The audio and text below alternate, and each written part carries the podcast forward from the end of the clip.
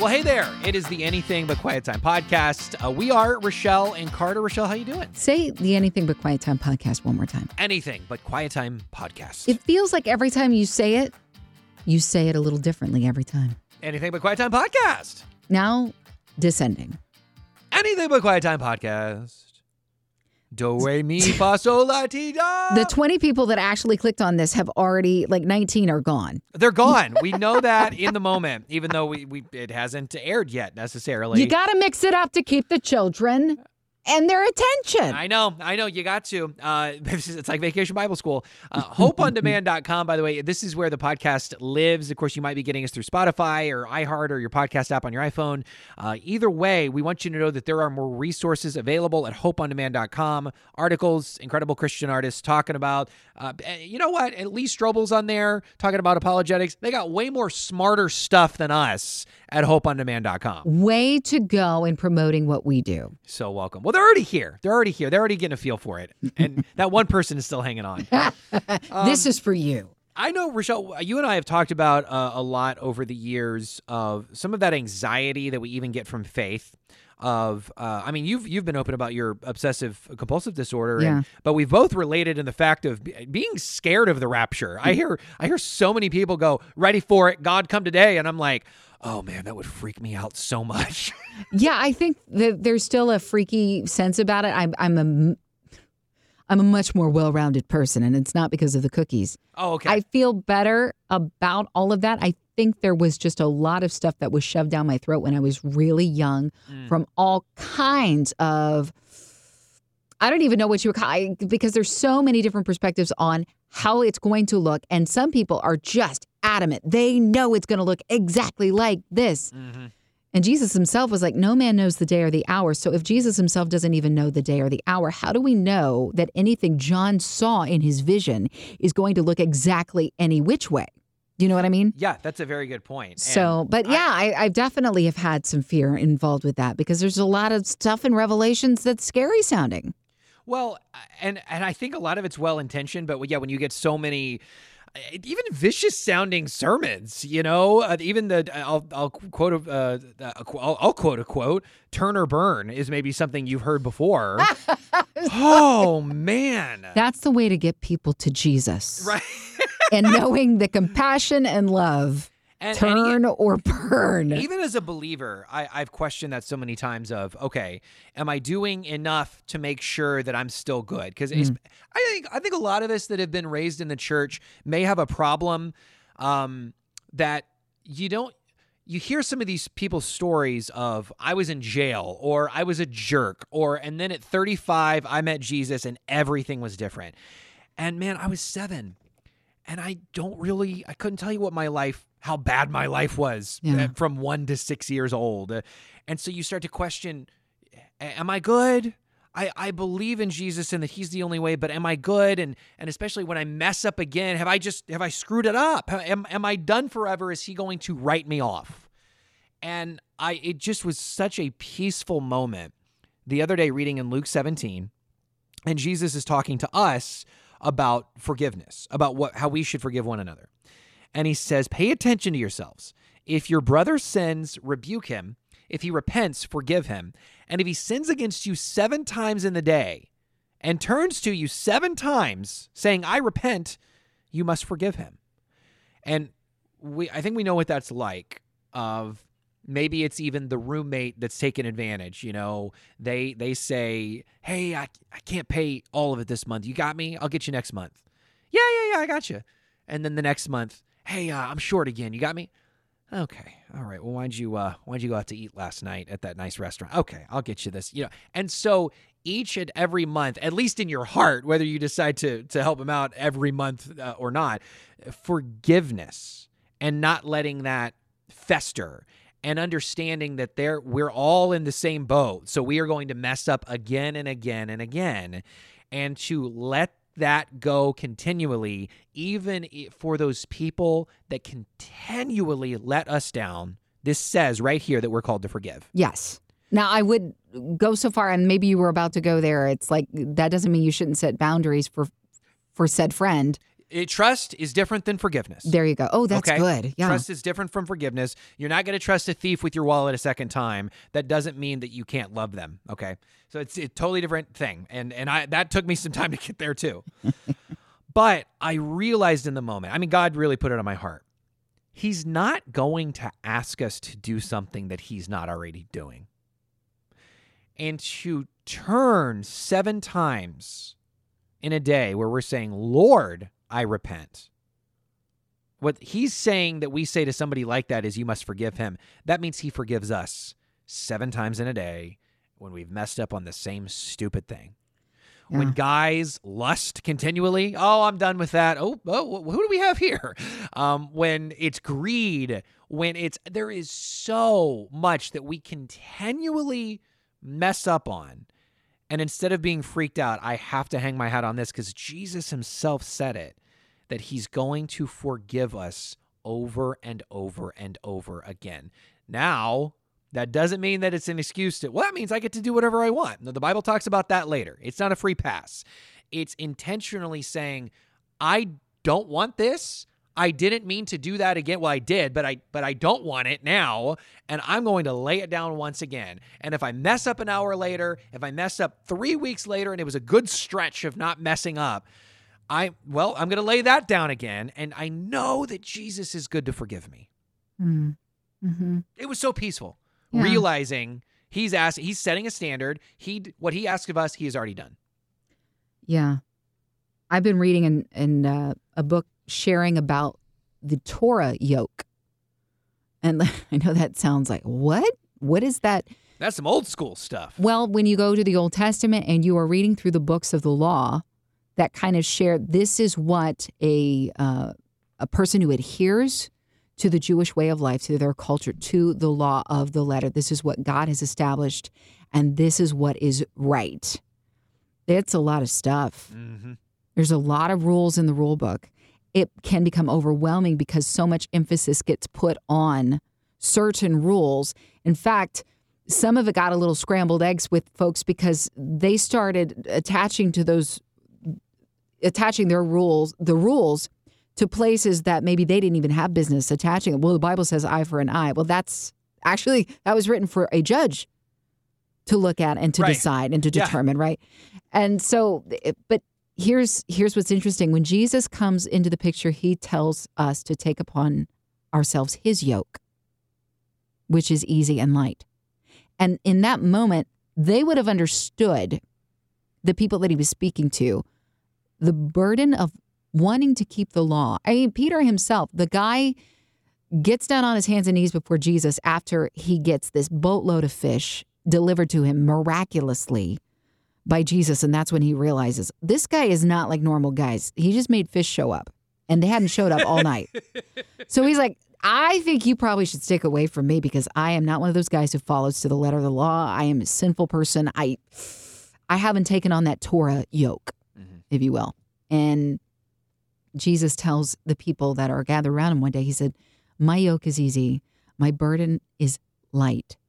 And what's interesting is that w- the way he shares it, when you allow Jesus to come into the situation, into the yoked situation with you, one ox carrying that yoke by himself, that is a strain and a stress on that ox. But if there are two there and they are bearing it together, then they go where they need to go faster. Mhm. And Jesus is basically saying, I I want you to give me this burden and I want you to take upon you my yoke. And then you start to say, oh, when we start to find the release and peace that is filled in scripture. I mean, we I think a lot of the times we get weighed down by scripture. Oh, I shouldn't do this and I shouldn't do that. Jesus came to free us. Yeah. And and I think I've lost that. I do. I th- there are times where I get so involved because Eh, people with good intentions, even from the church, who are trying to come into the situation and say, wait, wait, wait, wait, wait, we need to help be a part of the conviction process here with people when they are doing wrong, not condemning them, but convicting them and dot, dot, dot, dot. Hmm.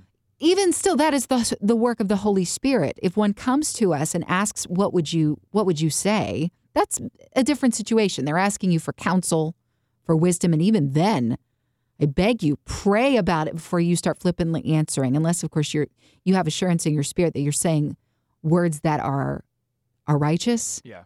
and are pleasing to God. You know, we're very quick to answer sometimes, and I need to just be still and listen because, you know, um, another way of looking at justice is uh, is also found in this book. I think of justice in a very, I think in the, excuse me, and the way that it's been kind of mapped out even for us through Hollywood, is that I want justice usually can be interpreted I want the electric chair- for that guy who did me wrong, Uh, that's pretty true. right? And we base justice on well, did they did they break the rules? Did they go against authority? Then there should be justice, let the punishment fit the crime. In the Bible, in the New Testament, in Jesus' revelation of what he is asking of us, justice is redemption and repairing folks. And I thought, whoa, that's kind of different than what I when I think of justice. I think about okay, we have a just judge. One day we will all be. Um, he, he uses the example of the goats and the sheep, which is it sounds very Old Testament unless you work on a farm somewhere and know the difference. But the difference being their little tails. Goats' tails are flipped up, so you could spot the difference between them, and then you'd be able to divide them. And he used this as an example. Uh, for when the farmer collects the the goats and the sheep at night, he knows how to separate them. And God says, "Leave this up to me as well when it comes to the kingdom of heaven, because I'm going to separate the good from the bad too one day." And I, I look at justice as thinking, okay, so he is just and he knows what's best. All of that is absolutely true. But do you know how much God desires all of them to come home? Yeah. oh I, I don't think we can even fathom it because sometimes i have my antennas so wired so up to start registering other people's sin those who are against what i'm preaching those who deserve to be brought down and humbled because they don't recognize jesus yet in this way or or they haven't totally grabbed hold of the fact that they are living this sinful life so i must help them because they need to be delivered my job is not deliverer god already did that. He filled that occupation. My job is to share good news. My job is to share love. They will know us by our love, Jesus said. We stand for what we stand for. Absolutely. I'm not talking about like swaying on your morals or your ethics here at all. I'm just saying that if true justice, uh, the way Jesus delivers it, is to redeem people, to repair that which has been broken, Blessed are those who mourn, for they shall be comforted. There was always there was a balance there to where he saw hurt. He's like, I have brought, brought healing. I want to heal. That's his view of justice. How much more should I be embracing people right now as to holding them at arm's length, which is what I find myself a lot eh, doing. Not necessarily physically. I think a lot of us are doing that with social distancing right now. Of course. I talk about spiritually holding them at arm's length because they're not quite where I feel like I am in terms of morals. They they they look at things a little differently, and allow Jesus to, when I embrace them, because He's in me, He gets to embrace them. And when you are embraced by someone, you have further understanding of who they are, and you arrive at the point where where the Holy Spirit is now invited into the situation to help them in that redemption process and and and bringing about conviction. That's not my place though, you know? Can I say something that is not popular as a sermon or on Christian radio? And I would ask that you don't tune me out here because I'm going to include myself in it too. No. Oh, well, that's it. We're out of time. That's the Anything But Quiet Time podcast. I'm kidding. Please, please. This is a, you are in a safe place. You're a terrible person. you are a terrible person, and so am I. I have been watching a little bit of this documentary on Netflix called American Gospel. And I'll be Okay. flat out honest with you. They're talking about some churches that aren't talking about what Jesus talked about, the true gospel. And and even some great churches that maybe have the wrong emphasis. Mm. And so when we compare ourselves, this is kind of a personal thing too. When we compare ourselves to other people, like you're talking about, Rochelle, those that we keep at arm's length, well, I'm better than that. Well, we're no better off. We may look better, but we're no better off because who we're compared to when we get to the pearly gates is Jesus. so we're all terrible people. And it was such a fascinating message. There's all sorts of pastors on this um, this documentary called American Gospel that talk about when we talk about do good, when it is a, a sermon that is about doing good, it it turns people to either pride or despair. Mm. People that may have not raised, you know, in a in a great way or don't understand the Christian thing, well, I'll never get there. Well, you know what? Jesus probably doesn't want me because I'm not good enough. Or well, I go to church every week and I can check this off. Oh, and you want me to be obedient here? Well, yeah, of course I don't cheat on my taxes. I can check that off. And all of a sudden we think we're a pretty good person when it's not actually relationship with Jesus. We just think we're getting to heaven because of our actions. Mm. And so it's pride or despair when it's the do good message. And I thought what was so relieving about this because obedience is is is key, but but this is the key. One pastor on there said before the law was written, talking about God's people with Exodus and all that, Mhm. and it says right there at the I believe right at the beginning of Exodus, you are my people. He wanted us first, and then he told us how to obey. Mhm. He didn't say, All right, here's the guidelines, and then you'll be my people if you obey these 10 commandments. No, he's he claimed us first and said, I want you. And so that relationship is what puts us in standing with him. But obedience is a, a fruit, is maybe a churchy word that you've heard. It is the results of having that relationship with Jesus, in believing in that, in knowing that my salvation is set because of the faith. And now I obey because this is what he calls me to. There is so much to delight in with others around us. Mhm. Right now, we got our negative.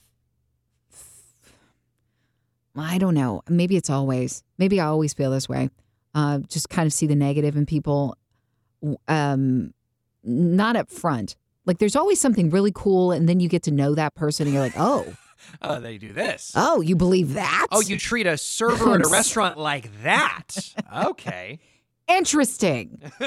so now we're no longer friends, or I love you in Jesus' way, is what I used to say when I was a kid. I love you I- in Jesus' way. And I'm going to back off and not call you. Yeah. uh, but see, here's what Jesus does. He delights. He delights in in his people that he's chosen.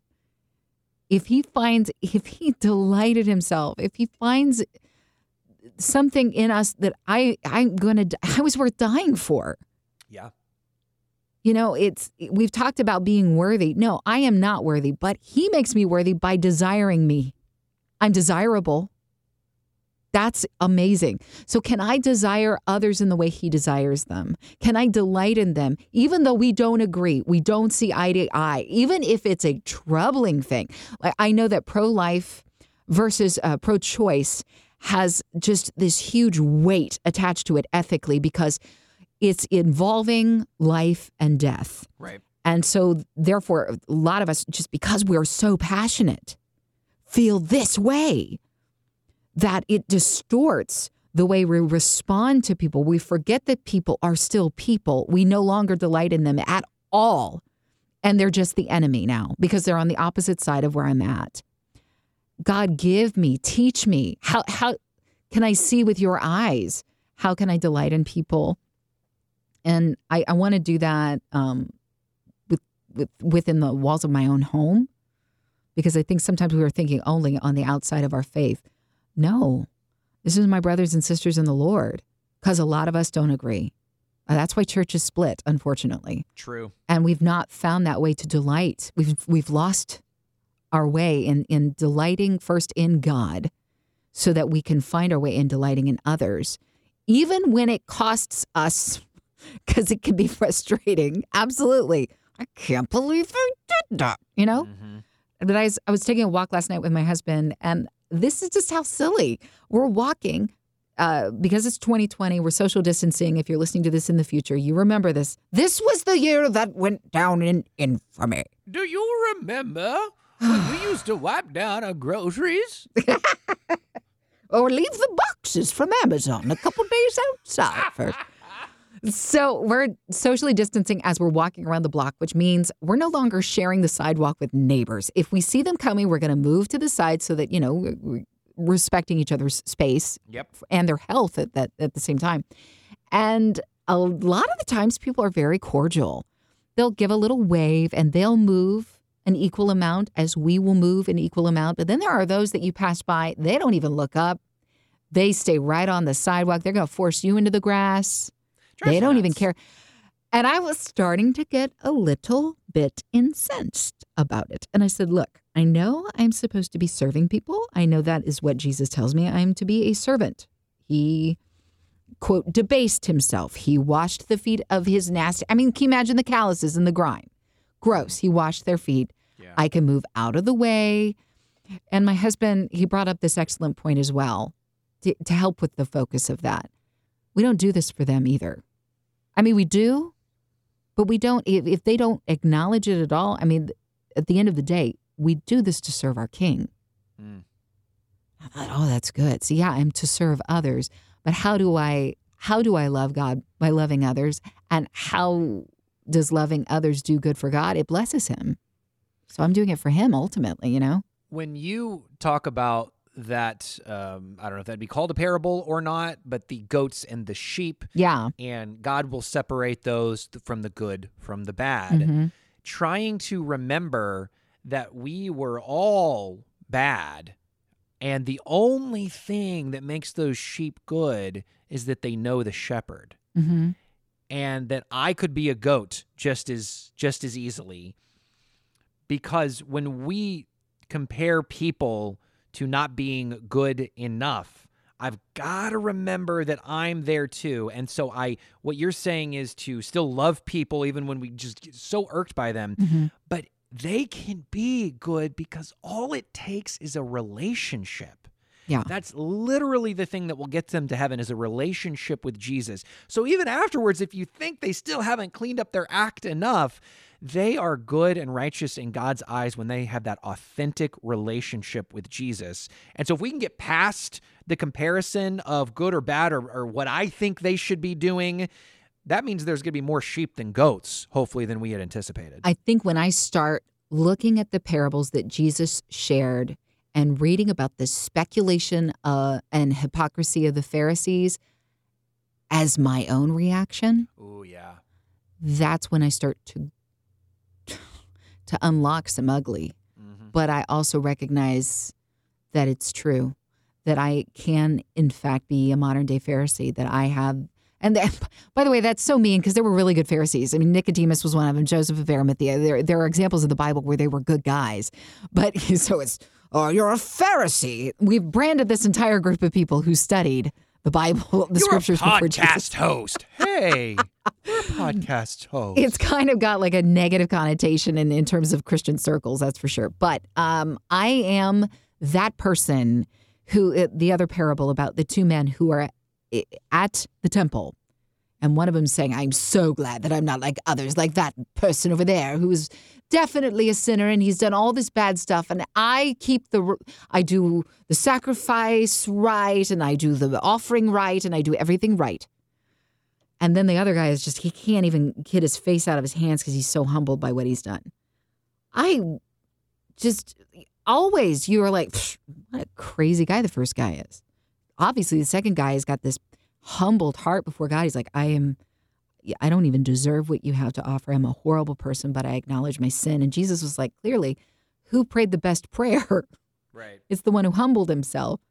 But if I'm really honest, how many times have I looked at others, maybe not quote in prayer, but if if breathing is like prayer time with God, we're always to be connecting with him. Day and night we're connected because his spirit is in me. He hears it. He hears it and it's like, oh, okay, that's not like incense going up to me. It doesn't smell fragrant in my nostrils, Rochelle. Mm. You're the guy that I talked about in that parable right now. And that's that hurts, it stings, but it's true. And so if we can look at these stories from both sides, the the side where we came to first know Jesus and grab hold of his the hem of his garment and say, "Help." Yes, that's awesome. But I also have to recognize those moments in my life where I am the person accusing others.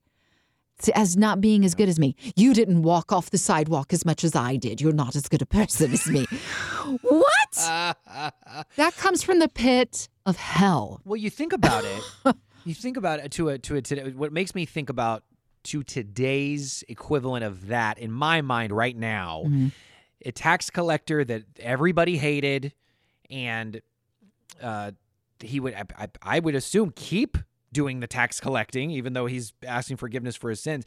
You think about that driver on the road that is just a jerk Mm. will tail you, will honk at you, will give you gestures. I did it one you. time, Carter. Well, you have a problem. But that person may get home that night and say, God, forgive me for the way that I drive. And that sincere thing, and here I am writing that person off, eh, that's just the way that you are. You know, you're a jerk, and I'm better than you. You know, when have you ever been to church? I go to church every Sunday, at least in my mind. You know, I may not say this out loud, or maybe I will. I don't know. But that is maybe the equivalent that's coming to my mind right now that the repeated offender and coming back to God at the end of the day going, God, forgive me. I don't know why I continue to make these mistakes. Yeah. And God is saying, You are right with me. Mm. You know that happened not exactly that way, but my dad and my mom they they've been uh, registering out a lane at the YMCA. You you can get a swimming lane Oh, nice. and you have to schedule it. And my mom and dad had you know their every other lane scheduled, but there was a dude in my mom's lane, and Not good. my dad had already jumped in and gotten in there a little bit before her. She came out of the locker room and she's like, "Oh." And he, this guy was purposefully avoiding the lifeguards who were trying to get his attention. Like, dude, you're not on the schedule right now. And then finally, one of them came around with their like little red Baywatch thingy, you know, Right. that floats, and kind of tapped him on the shoulder. And boy, did he lash out! Slams the water with his hand. What do you think you're doing? Then he starts calling out other people in the lanes. I bet they don't have scheduled time. And then he points at my dad, and my dad's like, You shouldn't have done that. Yes, sir, I have a scheduled time, and you're in my wife's lane. And finally, guy gets out of the lane. My mom is able to finally swim. And he goes off in a huff to, I don't know, there's a secondary pool. My dad's fighting the emotions, and I'm very much wired the same way he is, very sensitive, because even though you're frustrated, you're also like, God, I want to be a good example for your kingdom. And he knew he was he was upset with that dude. Yeah. So he's like, Holy Spirit, what you got for me? Do you need me to go talk to that guy? Holy Spirit says, offer him 15 minutes in your lane. The last 15. Okay. So he gets out, goes over to the pool, goes up straight to the guy, and said, Sir, you are welcome to the last 15 minutes in my lane. And the guy looks at him and says, Man, it's all right. I, I'm sorry. I was in the wrong. Wow. You have no idea what went on in that guy's mind because, uh, you know, at the very beginning, you're angry. He's the bully. He's the guy on the playground that gets his way and pushes kids off the swing. But, at, you know, at the after school special, we see at home behind the curtain, the bully is being bullied himself by his own dad or, or whatever the situation is. We don't know the people's story, right? So I, there is a chance for everybody. There, redemption. If Jesus didn't think there was a chance for everyone, I don't think he would have thought that this was the plan. Do you know what I mean? I think he would have said, "There's a different way because I want everybody to have a chance."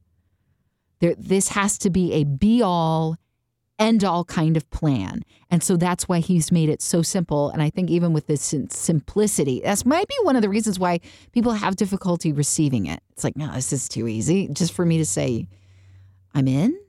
That's how I grab hold of the gift for God, I- starters. you I, believe it, and I know Jesus is the only way, and I believe that, and Yeah. please forgive me. Like that's it. Yeah, I would, but I would strongly question Carter if there was some sort of loophole or if there was some sort of instance where he thought it couldn't reach bully number one, bully number two, and bully number three.